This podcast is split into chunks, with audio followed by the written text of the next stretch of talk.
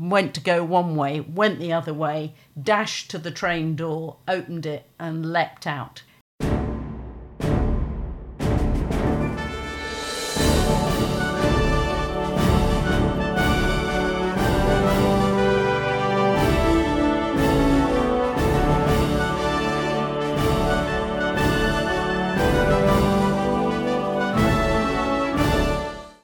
And welcome to For You the War is Over, a podcast on Second World War prisoner war escapes, hosted by me, Dave. And me, Tony. And today we are joined by Claire Derry, who's the daughter of Sam Derry.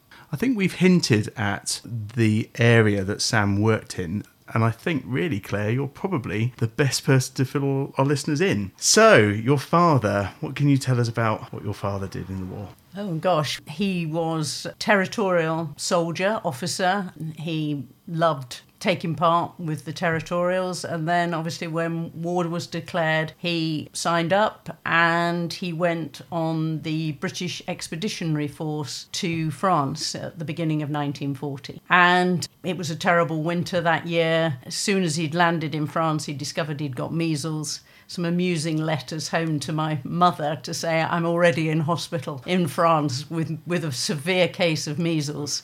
He then, with his regiment, he was in the artillery. He went to Belgium, travelled through Belgium, and was greeted by the Belgians' great delight. But sadly, not long after arriving, things started to go terribly wrong. And he fought at the Battle of Ypres Comines Canal and then had to do the retreat to Dunkirk, like so many other people did. Was he uh, an officer in the artillery? Yeah, he was a captain by this time in the artillery, and he was much mentioned in reports of the retreat to Dunkirk. He held a line with his with his guns to allow the infantry to get back to Dunkirk. And if you remember the movie, at one point in it, there's a ship that's beached on the beach, and um, some men get in that ship hoping that when the tide comes in, it might refloat. And that was him. He was on that ship. And I didn't until the film Dunkirk came out and read books that, that had been used in the movie realised that that was him. So he was very lucky. They were hit by numerous gunfire and they stayed there. And they imagined they did refloat, but actually another ship had come along and had hooked up and dragged them off the sand. Wow. Um, but they did manage to get back to so the he UK. was he was responsible for quite a few men then at Dunkirk as part of Yes, very much so. And they had to take out some Germans that were attacking them, and then they had to destroy their own guns, disarm them, and retreat. But he held a line for some time there to allow other people to get back the infantry that were retreating, and a lot of wounded that were being taken back by Dunkirk. But effectively, then he did manage to escape from Dunkirk at that yeah, time. he escaped from Dunkirk, came back to the UK, and not long after that, he was off on his travels again, and he was on board ship, the Cunard, and he wasn't allowed to tell my mother exactly where he was going, but it was his letters were somewhat coded. I've got a large number of their letters to each other during this time. He he would mention things like it's a place where my sister docked on her way to India and things like that. So my mother got a general gist of where he was, but he ended up in the Middle East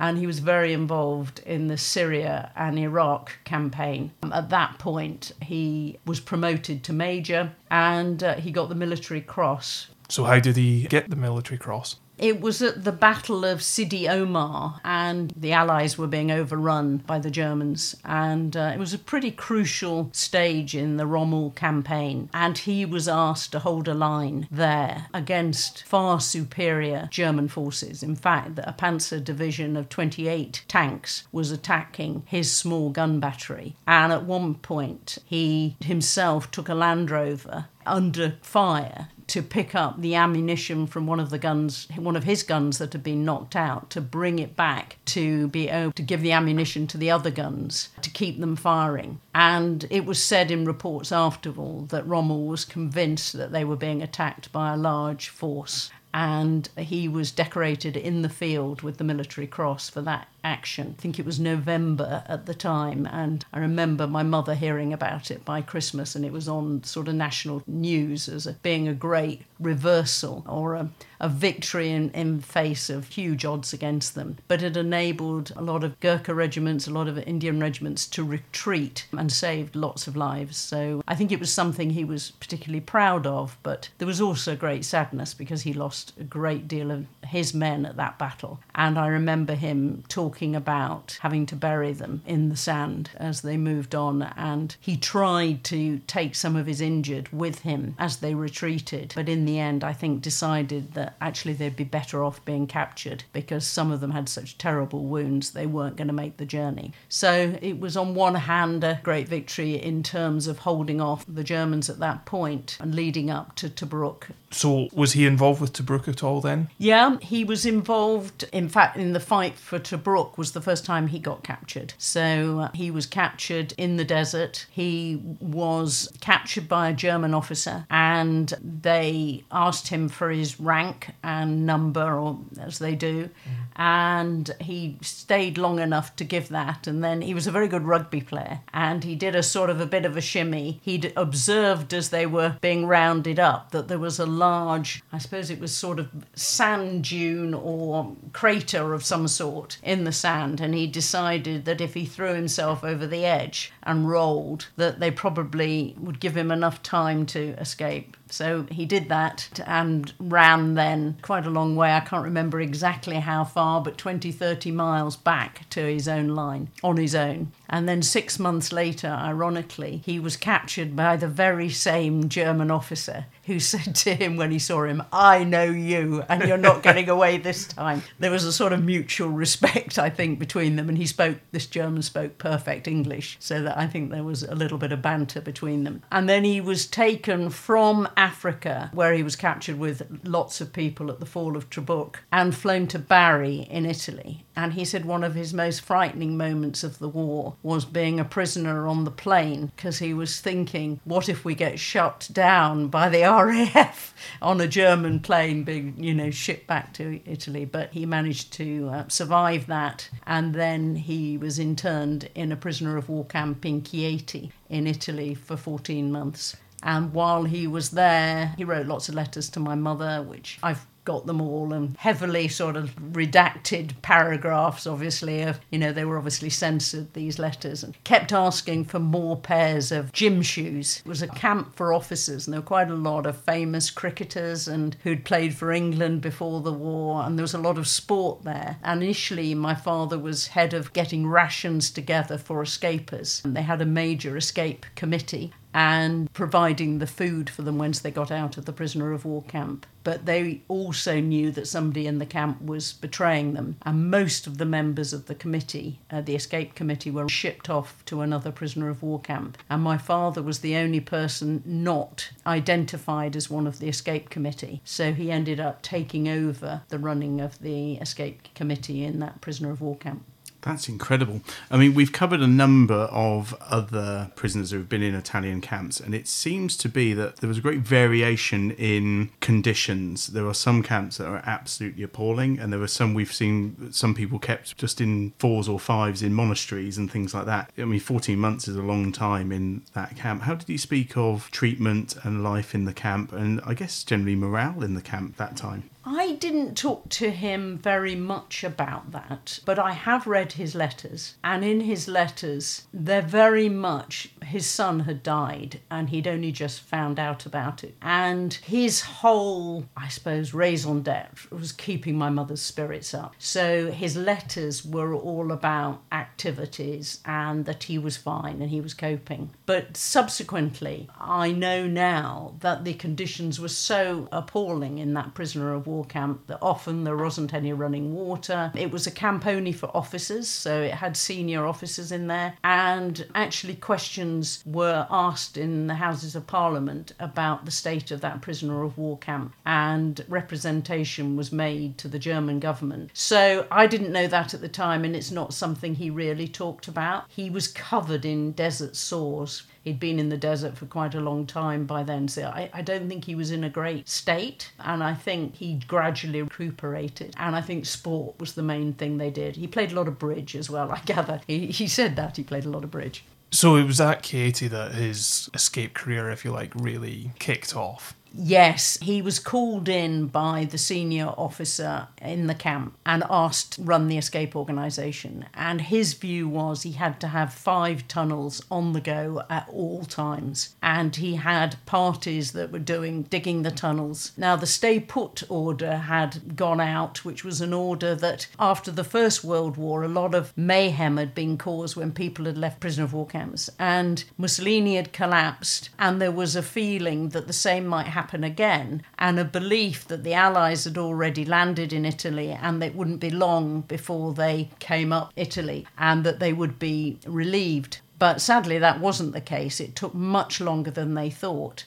And unfortunately, the commanding officer at Chieti really believed that they should stick by the stay put order. But unfortunately, the Germans knew that this was a camp full of British officers, or not just British, Allied officers, and they sent a crack German SS group who were just back from fairly battle weary, but they sent them up to Chieti because it was quite close to where Mussolini was hiding as well. So when the Germans arrived, they were there, but the Italians had mainly fled and had taken all records. So my father hid 50 men in the various tunnels so that the Germans didn't know how many were on the roll call. He didn't himself go in those tunnels. He really felt the guys that had dug them must be the ones that were hidden in there. And then the rest of them were moved out to Sulmona and were told in no uncertain terms that they were going to be shipped to Germany for the rest of the war. So, had he made any attempt to escape himself while he was in Chieti or, or Sulmona for that matter? I don't know whether he had in Chieti. I think his focus really was on getting as many people out as possible and probably not himself. I mean, he's a big guy, he was six foot three, and so probably getting him through a tunnel would be a little bit more difficult than perhaps some of the smaller guys. I don't know. Well, particularly if, as you say, he played a lot of rugby, then a rugby stature. We've come across a couple of people who were larger than life, shall we say, who who tried to squeeze themselves through train windows and things like that. You know, the resolve of many of these people was strong to to get away. But it is it's it's great to hear that he was trying to get others away and not necessarily himself. No, I mean, he did tell me that he very much felt that the guys who'd done all the, you know, the hard work of digging those tunnels should be the ones that were hidden in them. And I, I, it was 50 or just slightly more than 50 that managed to escape, while the others were shipped on to Sulmona. He did try and escape from Sulmona. Quite a funny story, really. He'd watched what was going on and he'd noticed that a garbage truck came in on a regular basis to take garbage in and out of the camp. And so uh, he took the opportunity to climb up onto the top of the rubbish cart and was gaily heading out through the gate when one of the senior officers suddenly looked up and saw him on the top of this garbage truck and said, Derry, what the hell are you doing up there? My father sheepishly climbed down, couldn't believe that he'd been sort of. Uh, you know, be- not betrayed in a, it was just a subconscious, nearly a reaction from this guy of shouting out, What are you doing? But uh, he sheepishly climbed down. But he, he was absolutely determined that he was not going to Germany under any circumstances whatsoever. And when they went to the train station and they were being put on the train, one of his mates, a guy called Jock Short, a Scottish guy, had, he and Dad had been talking, and he said, I'm not going to Germany either. And he made a run for it at the railway station at Sulmona, and the Germans shot him dead. And very sadly, uh, that was the end of him. But my father said once he got on the train, he could think of nothing else. The noise of the train wheels was like a repetition of I've got to get off, I've got to get off, I've got to get off. So he hadn't really got a plan and he decided he'd go and sort of recce things out. But his favourite phrase in life was time spent in reconnaissance is seldom wasted. So he asked if he could go to the loo and he went into the toilet area on the train and the guard stood outside and he looked at the window. That was all boarded up so there was going to be no opportunity of climbing out the window. And then as he came out of the toilet and he just did one of his famous rugby dummies went to go one way went the other way dashed to the train door opened it and leapt out now, the train was going pretty fast. It was broad daylight. It was in a valley. It was everything wrong and everything you shouldn't do. And he just rolled and rolled and rolled away from the train, expecting to be shot at any minute or expecting the train to stop. And none of those things happened. Eventually, he sort of came to and just lay there for a while, pretty bruised and battered. But he had survived, and the train had gone on, and he'd no idea where he was or what what next to do. But uh, he sort of limped his way through the countryside, and eventually saw a farmhouse, and he observed that farmhouse for many hours before deciding that he'd have to go and ask for some help. I'm just flabbergasted, really. I mean, we've all seen. I suppose the closest thing you can think about is the is the jump on the train from the Great Escape where they try and go unnoticed, but to literally dive out of the door, not knowing where you are. Because I mean, he won't have been prepared. He won't have documents. He probably is relatively undernourished from having been in the conditions within the Italian camp. So if your batteries were already running on empty and you're now about to set off, not knowing where you are, what direction to head, I mean, that's it's a bold move. It's Well, a really bold move. You could say slightly crazy. And he, he had a he they created a little mini radio from parts from Red Cross parcels and things that he'd had and all his provisions he'd left everything behind because you could hardly have taken anything with you and when you asked to go to the bathroom. So he hadn't really thought it out, but I think it was just that complete spur of the moment. I'm not going to Germany. I'm not going to risk that. I'm getting off this train. And so, yeah, it was spontaneous. Yes, we've certainly seen in other escapes that we've looked at whereby that urge to escape, that urge for freedom has just become so overwhelming that the spontaneity, the in the moment decision just overcomes them. They just go for it. And it, it absolutely can work, and undoubtedly did in your father's case. So he's found himself at a farmhouse. This is not long after the armistice. What happened from there? How did he get from wherever he was? Because we d- he didn't know where he was. No, he didn't know where he was. So, in the end, he went and knocked on the farmhouse door, and an elderly man came out and his wife, and they were absolutely horrified. Now, of course, Churchill had sent out an order saying that anybody who helped British prisoners of war would be rewarded when the war was over. But the Germans had sent out and dropped flyers telling the Italians that any Italians that helped British prisoners of war would be shot. My father was aware of that and he was very concerned, but equally he was in a terrible state. He was fairly badly hurt from the fall and he was very, very malnourished. And he didn't, I think he'd reached the point that if they turned him in, they turned him in. He needed some help. Anyway, he doesn't speak any Italian. They didn't speak any English. But by various sign languages and whatever, he was able to convey that he was friendly and that he was hungry. So they, they went and they got some bread and they gave him some bread and cheese. And then they wanted to invite him into the house. And he said, you know, he said no, he would not go in the house because,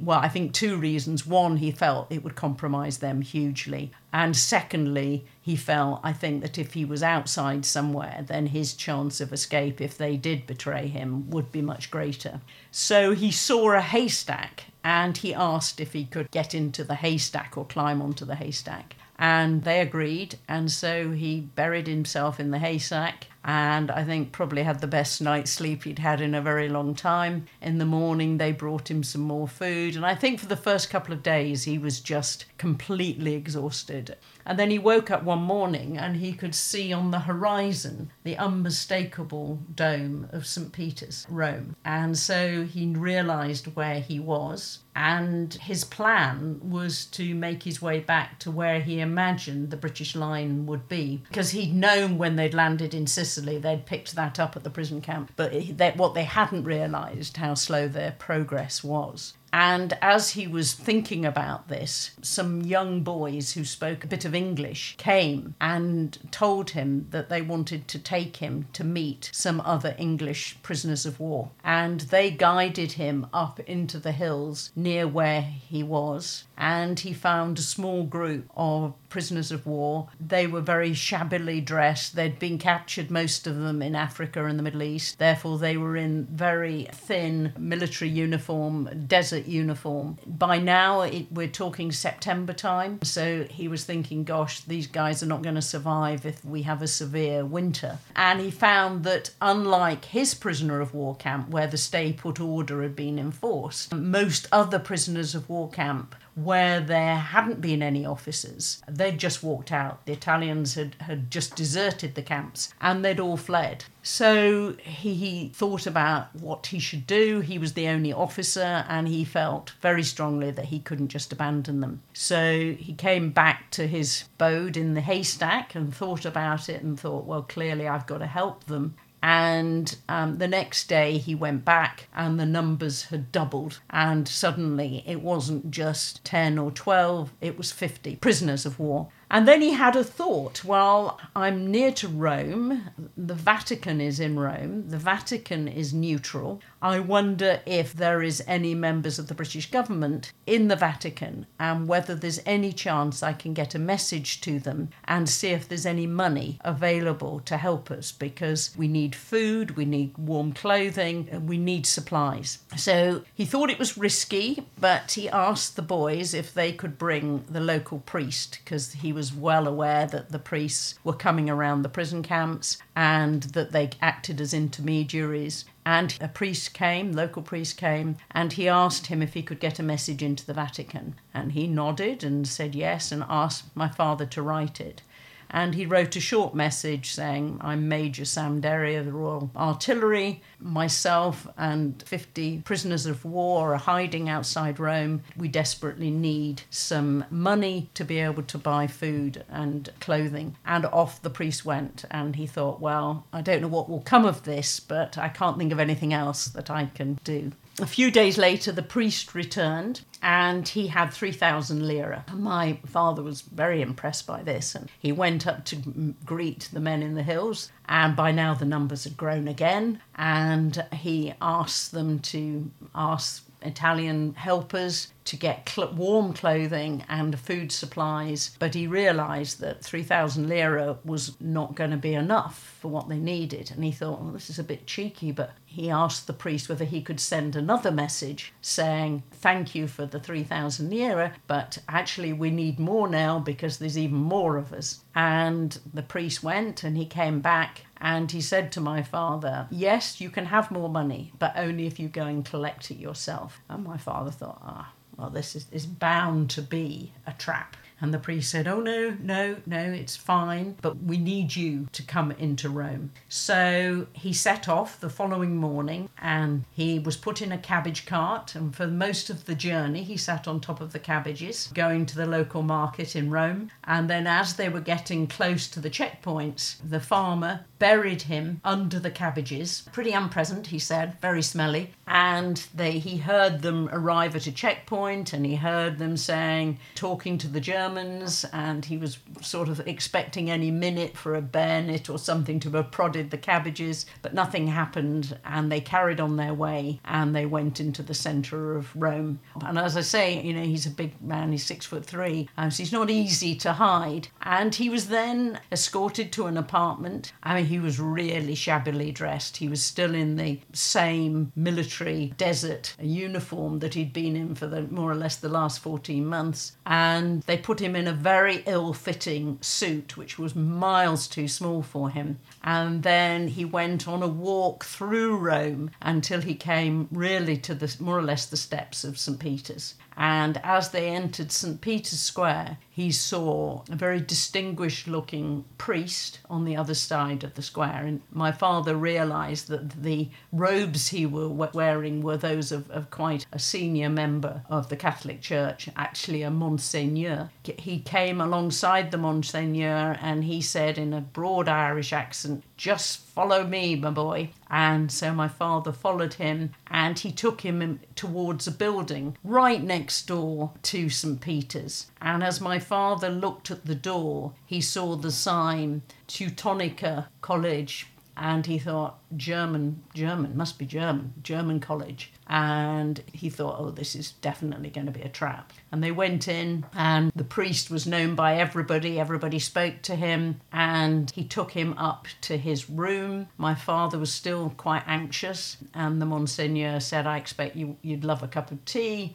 And, uh, and when did you last have a bath? And my father, it, it was a very long time since he'd had a bath. And the, the priest gave him some underwear and said, go and have a bath and relax. And uh, he couldn't quite believe it. He didn't really know what was happening. And he was in this tiny room, which was the Monsignor's room in a German college. The college actually was a college for training people to the priesthood for German priests. But the staff were all German. And my father was, you know, quite concerned as to how he was going to go unnoticed. Funnily enough, the Monsignor and my father were both six foot three and of a very similar build. Uh, the Monsignor uh, then, when he went back to his room, said to my father, I've got somebody I want you to meet. And um, an Englishman came in, broad cockney, and my father was thinking, gosh, this is all very, very strange stuff and he asked him who he was. He asked my father quite a few questions and checking him out.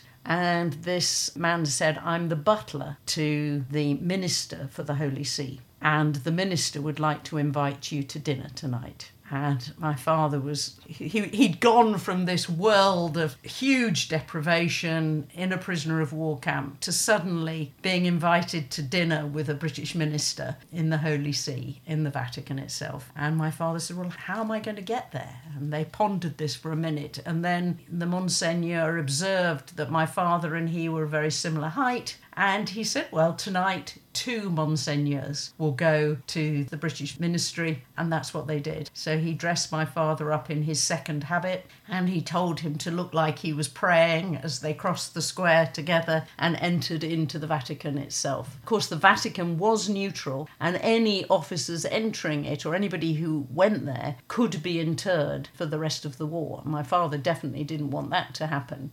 But as he was disguised as a priest, that was fine. And then he ended up having the most opulent dinner with the British minister, Sir D'Arcy Osborne. And Sir D'Arcy also was quite a tall man, and he lent my father some more clothes. And then they had a long discussion, and he explained to my father that and I'm I'm I'm doing this from memory, but I think 75,000 Allied prisoners of war had escaped from camps all over Italy. So my father was just seeing a small portion of the problem in the little area he was in, but the British government were increasingly aware that there were going to be thousands of prisoners of war all over Italy. And the Monsignor, my father said, the bravest man, the kindest man he ever met in his life, he was risking a great deal by helping these prisoners of war in hiding them all over Rome. He was also hiding a lot of Jews. And although he was Irish and, and no real friend to the British because of what had gone on before being an Irish Catholic, he'd firmly decided that the Germans were evil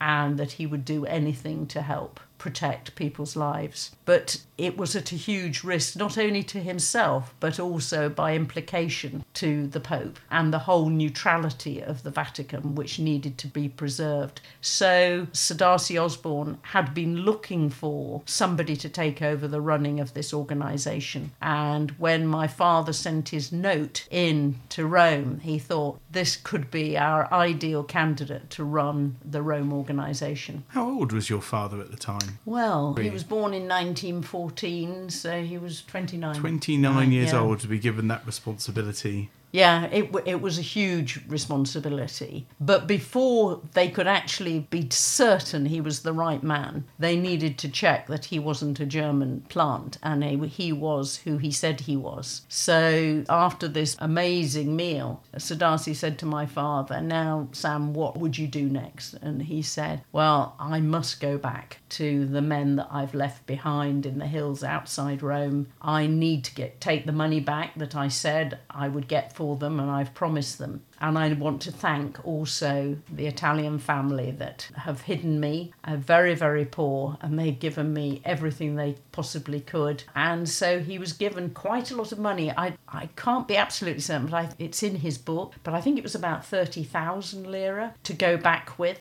So he did the return journey in the cabbage cart, and he told a funny story actually that when they were returning, it was the custom of the vegetable cabbage grower to stop off at a local all hostelry for a, a, few glasses of wine or a few glasses of booze of some sort on his way home. And my father wanted to pay for the drink, but he'd got this wad of 30,000 lira in his pocket, and the eyes of the guy driving the cabbage cart were out on stalks as he saw him sort of pulling off these notes to give him. Anyway, he was given a, the biggest reward of his life, I think, for transporting him into Rome and told that he'd need to do the same for the third time uh, within a few days. And then my father made one of the group in the hills outside in charge of the group of men that he'd left behind. He also rewarded the elderly farmer and his wife who had hidden him. In the meantime, huge activity was going on at MI9 in London as my father was being checked out. And the local police in his hometown of Newark were contacted and said, We need to find out as much as we can about a Sam Derry, and we need to find stuff that only he could possibly answer. So they visited my grandfather and asked him loads and loads of questions. So by the time my father had returned to Rome in the cabbage cart, had dressed up as a Monsignor again, had gone back into the Vatican, Sir D'Arcy Osborne had all of these questions. And my father always joked that it was quite funny being interrogated by your own side because he realised straight away why he was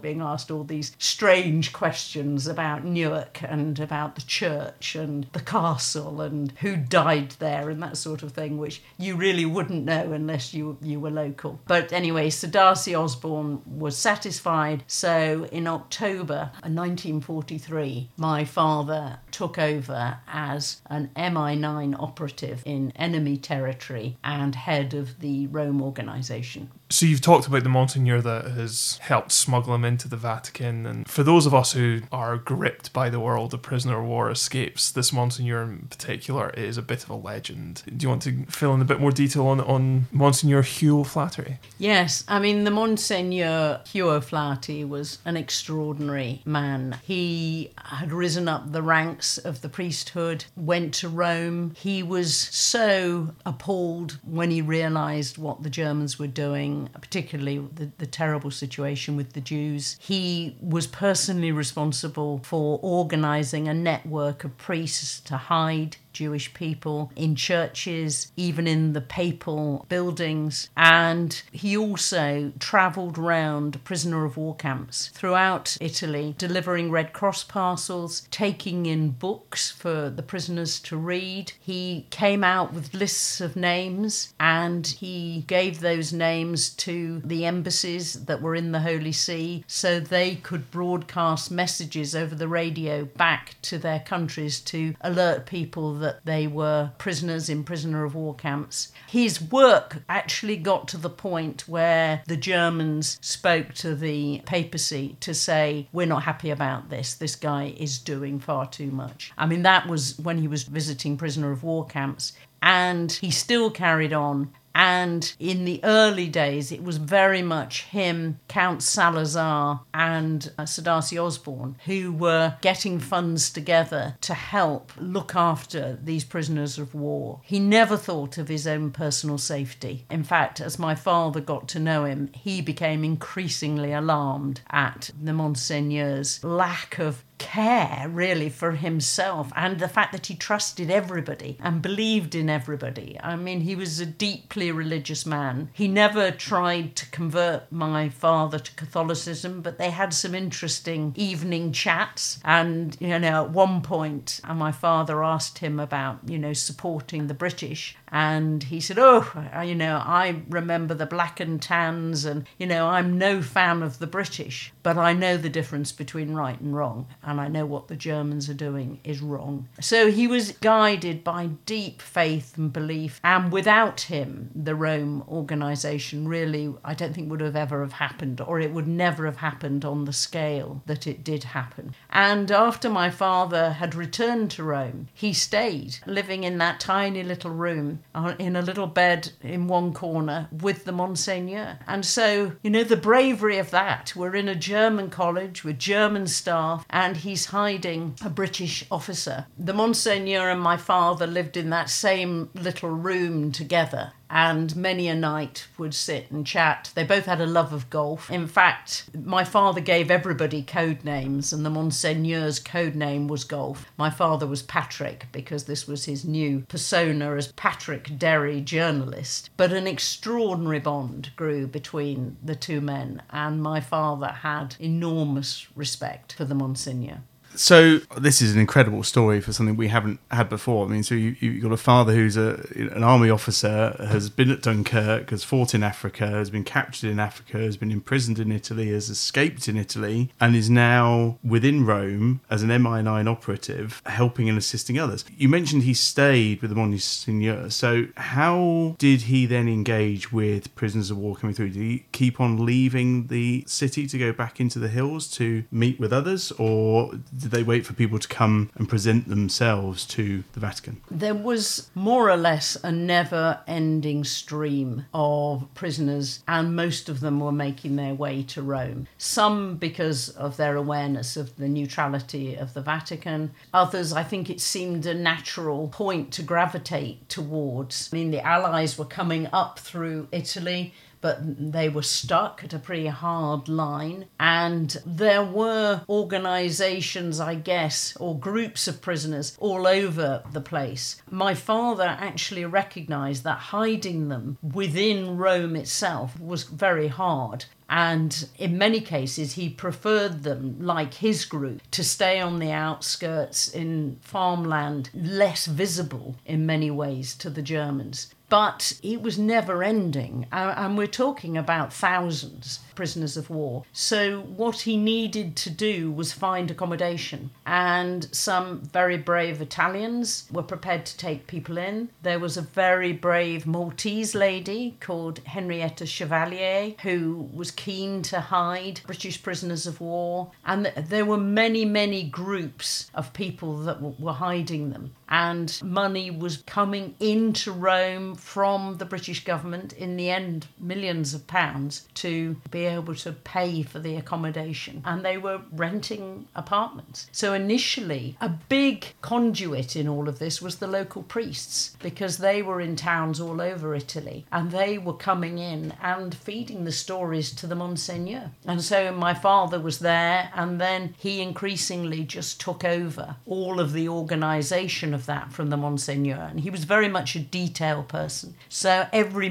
pound, every lira that arrived, he was writing down, you know, how much he'd spent, where it had been spent, all of that type of thing. But one of the big handicaps was there was my father didn't speak Italian. So traveling around Italy, visiting these apartments was really dangerous. And on one occasion, a German officer or a German soldier came and sat next to him and wanted to practice his Italian on my father. And my father, you know, had to pretend to be asleep, pretend to be annoyed at this German interrupting his, his sleep, and because he, he, he just was not good at languages at all, which was a big handicap. And then one particular day, he got a message that a, a group of prisoners had arrived from the same prisoner of war camp that he'd been in, Chieti and one of them got smuggled in the same way my father had in a way to the German college. And it was a close associate of my father's from Chieti who'd been wow. with him who's in the artillery um, somebody called John Furman who was a Jew but he spoke Italian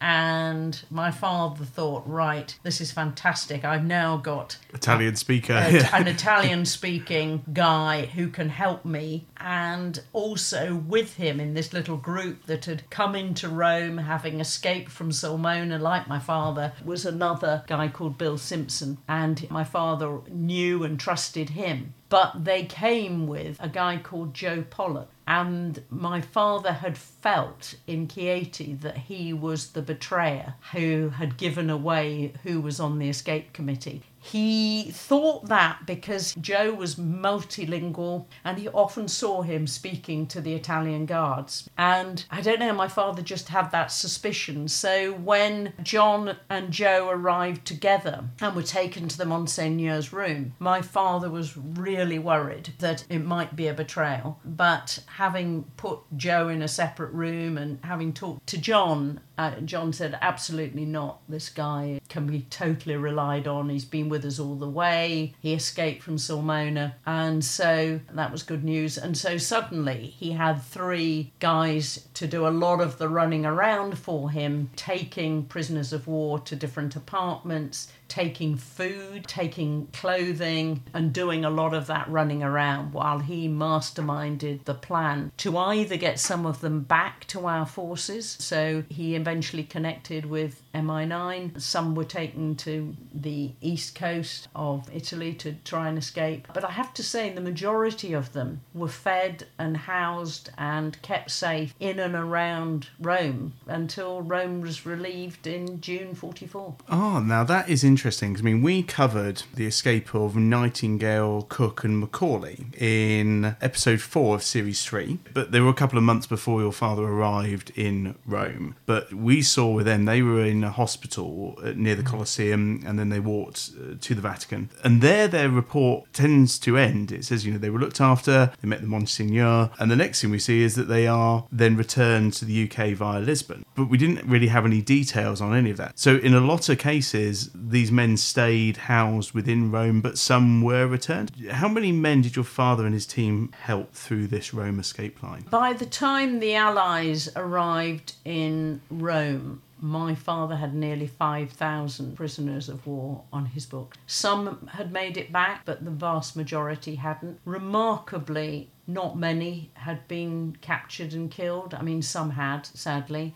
But the vast majority, many nationalities, you know, obviously not just British, but French, American, Greek, many different nationalities were part of the people who were there. So, in effect, a, a complete army really was there and was well looked after and reasonably well fed. I mean, at one time, the Germans were furious to read stories that within German occupied Rome, British officers were eating at the best restaurants and going to the opera at uh, right under the very noses of the Germans. There was a few occasions when a few of our allied prisoners got had a bit too much to drink and my father was very strict on discipline and I was amused by some of the notes he wrote telling them of their unacceptable behavior sort of good childhood memories for me and my brothers of when our behaviour was unacceptable. And he certainly had to sort of keep law and order and keep discipline, really to protect the Italians that were hiding them. But they did they did get braver and braver as time went on. But then there were also some some terrible moments. My father had a Italian who operated a radio for him, getting messages backwards and forwards and he radioed a few too many times from the same place and he was captured and sent to the famous, notorious, I should say, prison in Rome, the Regina Coeli. And a lot of people who, if they were arrested, were put there, and the fascist headquarters very close to there. A lot of them were tortured either by the fascist Italian leader in Rome or by the SS. But there were lots of stories. I mean, one guy got an appendicitis and really was acute. He, he had to have an operation or he wouldn't have lived. And we had to find a way of smuggling him into a hospital to be operated on by an Italian doctor and then smuggled out more or less immediately after his operation. And I think the Monsignor managed to organise that with the daughter of the Irish ambassador. Using his car to ferry this prisoner of war in and out of the hospital. There was another incident when I think it was the Lucidis who had housed both uh, John Furman and Bill Simpson, and they decided one night to go to the opera, and they were sat in a box. And I think Renzo's wife was quite a beautiful actress, Adrienne, and the German Commandant General was in the next box and he, one of his very senior officers had taken rather a liking to this beautiful Italian lady, and she asked him if he would like to, would sign her program for her, and so he did. And he then asked if perhaps she could ask the commandant general if he would sign the program. He he said of course, and so he got this signed. So they left then with two very significant signatures from from their time sitting next to the you know, the sort of head of the whole of the operation in Rome.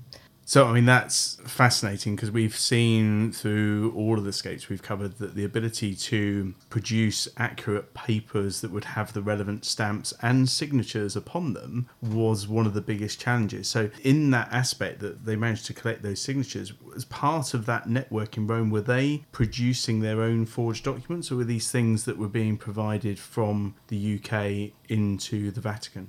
The whole operation of identity cards was a, a, machine and it was very quick. Has to have been done in Italy itself. And the man responsible for organising it all was John May, the butler. Um, my father said his identity card came in a matter of days. I still have it actually, interestingly. One of bits of memorabilia that he kept and they never actually used those signatures that they got at the opera house funnily enough because i think they were too senior. I think you know that would have been questioned as to why you know this was somebody of such importance. But the whole of that organization was very very slick John May knew his way around the black market. He could get just about any item that you wanted. And the fact that the British government were getting money in and paying for it in lira enabled John May, I think, to work his magic. And the common, normal Italian people were keen to help. I mean, they'd been on our side in the First World War. Many of them disapproved of Mussolini. And there were also two very significant Italian Italian families, Count Salazar and the Pamphili family. They provided quite a lot of money as well as what was coming through from the British government. So I don't think MI9 was sending any documents or that sort of information, but they were helping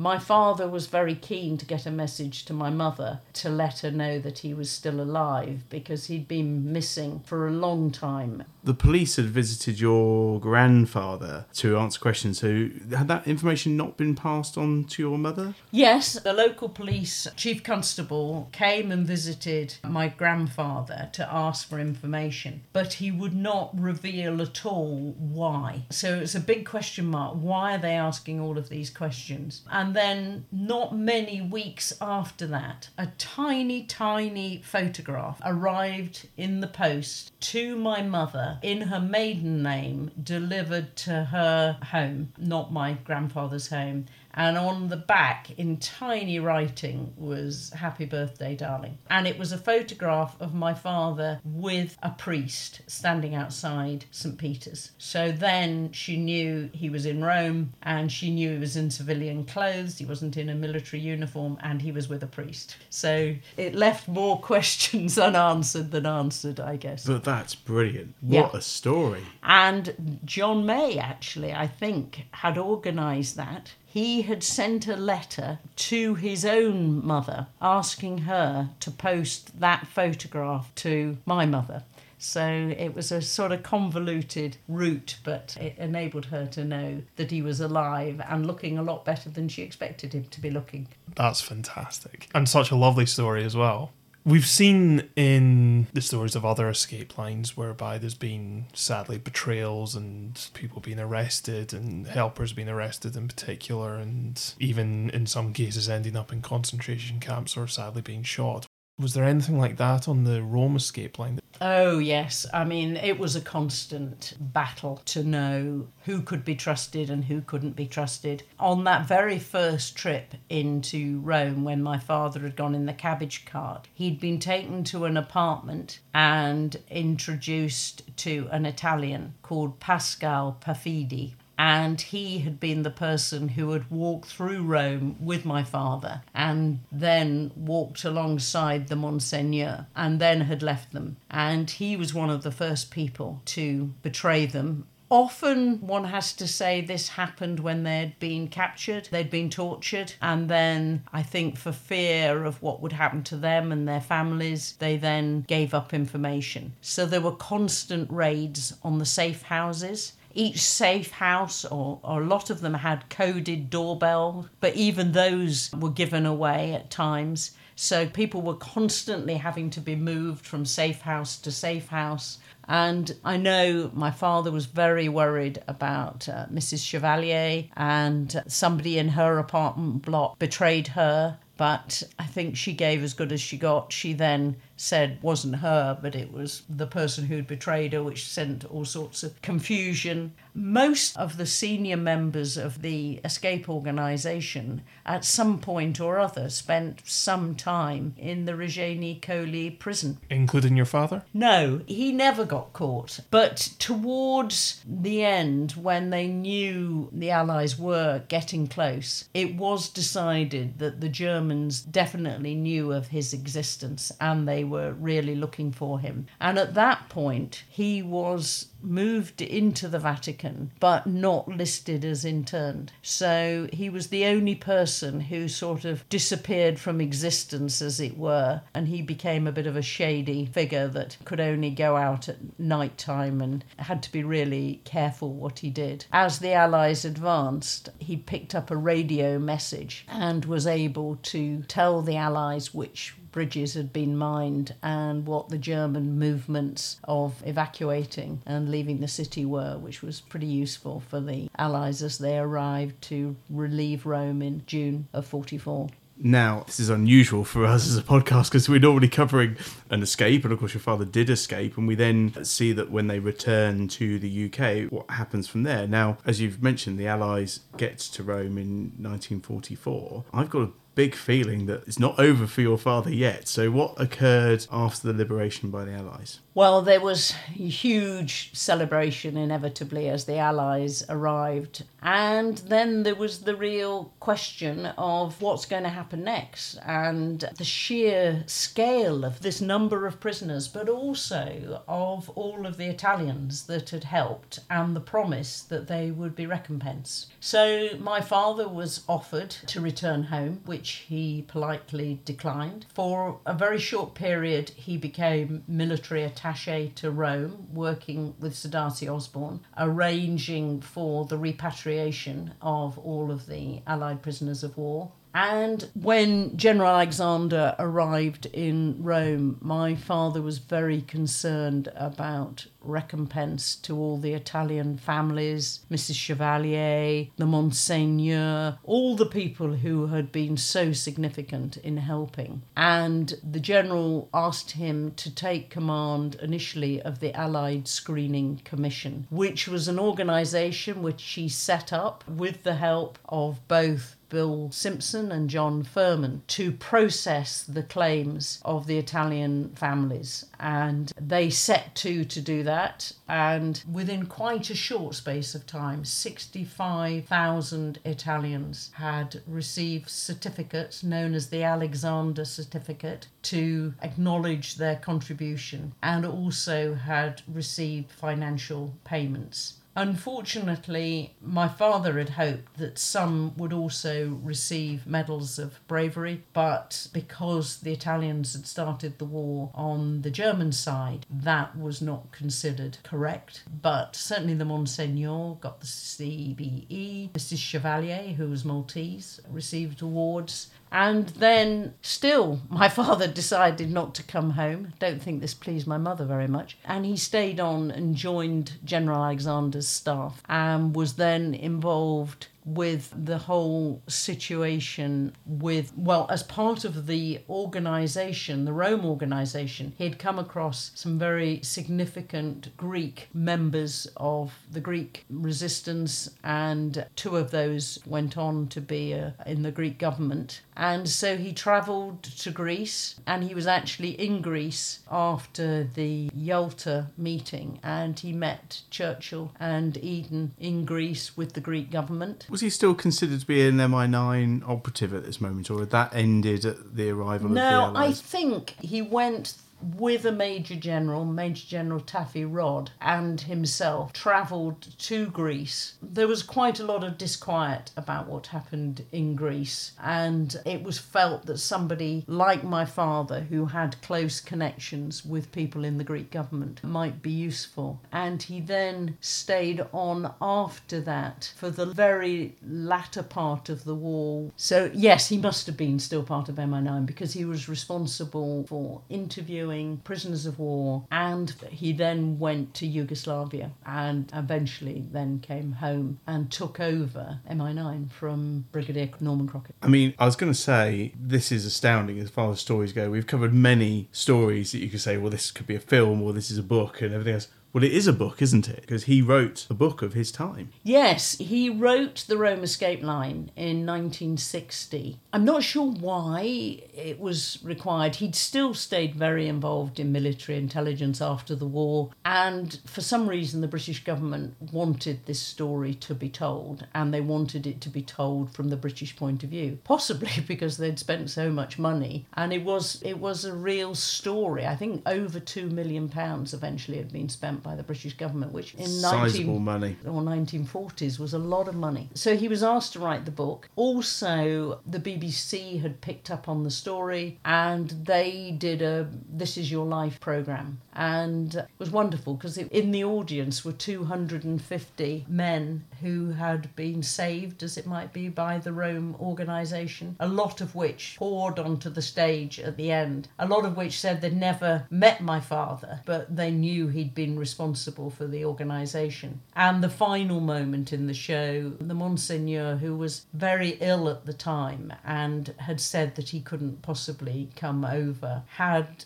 made a decision that he should. And so that last moment of somebody appearing was Monsignor Hugh O'Flaherty, which was tremendous, really. I was a little girl at the time, but we all remembered the warmth, the smile, the godliness of the man, really. My father met three popes during his lifetime. Pope Pius XII, who was the Pope during the, During the war, war. he asked my father when Rome was relieved, and how long have you been here, Major Derry? And my father didn't know what to do because he didn't want to lie to a pope, and yet he didn't dare admit that he'd been there for quite some considerable time. But luckily, somebody interceded. He then came back for the first time in, on holiday in the 70s, and his actual identity card had been signed by a cardinal, and I think the name was Cardinal Vincenti, who then had become Pope in the 70s. So on holiday, he showed this identity card, Patrick Derry, to a Swiss guard, and the Swiss guard was very flummoxed by this card, and he took it in. They asked which hotel my father was staying in, he said, and then a message came and he was invited for an audience with the Pope on his own on that occasion. And then I went back with him with my mother for 40 years since the liberation of Rome.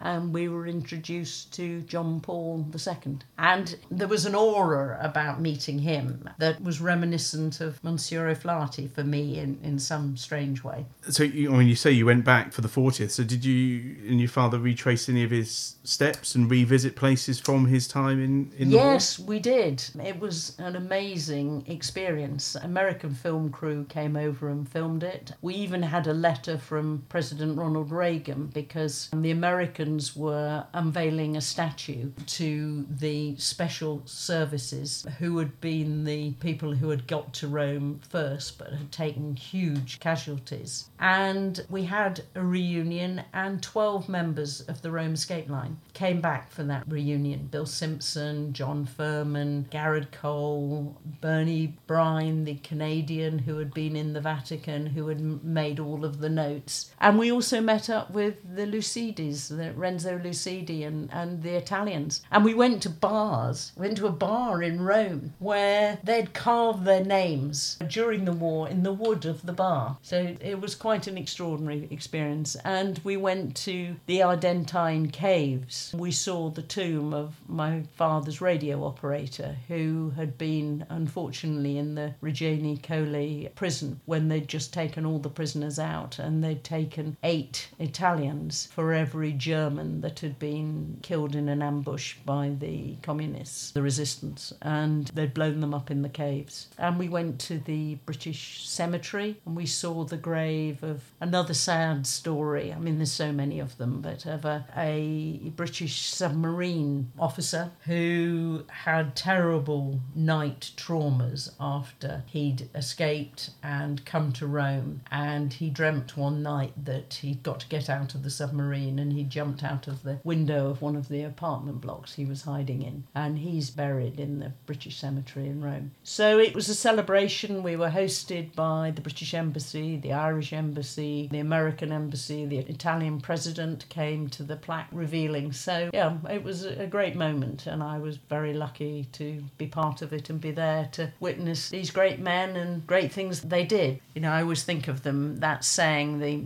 the greatest generation, and there was a lot to admire in terms of lack of selfishness and a keenness to do the right thing. Tony said earlier that this could be a Hollywood movie, but in fact, there is a Hollywood movie, but there is some controversy around the movie. Yes.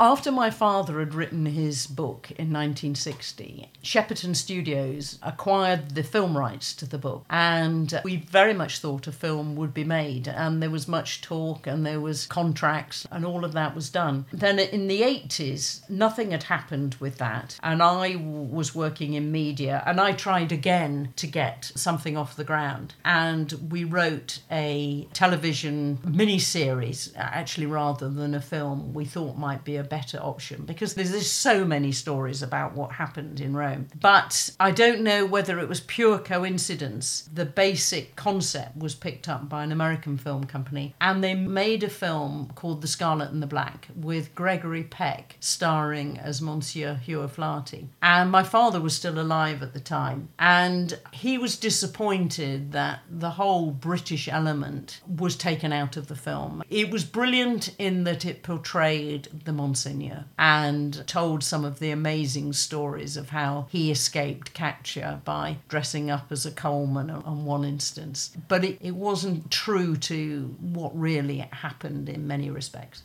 But what we know that is true to events that happened is the book. And obviously, we mentioned that your father wrote a book, so this would have been some time ago. Is that book available now, or is it going to be available for people who are listening who want to learn more? Yes. The original book was 1960. It was published here and in America. It's been heavily pirated, so I decided that I would republish it. Damien Lewis, who is somebody who's been researching my father, has written a great foreword to the book, and I've written an epilogue, and it will be republished this summer and available on Amazon and hopefully in bookshops as well. Under the title of? The Rome Escape Line by Sam Derry. So it's his actual account. Damien joked with me that he couldn't imagine how anybody could write a story about jumping off a train and say it with such matter of fact way of describing it. So it's very much how my father told the story. But in that, there's an authenticity, I think, that is important. And that's what I wanted to preserve you know, having started life in a very sort of ordinary way as a, a, local heating engineer, and he, he went on to have quite an extraordinary life. And when he did die in 96, he was given a full military funeral with the Union Jack on his coffin. And he had in later life. Uh, not only run numerous charities, been pre- president of St John's Ambulance, but done masses of work. I think quite a lot of covert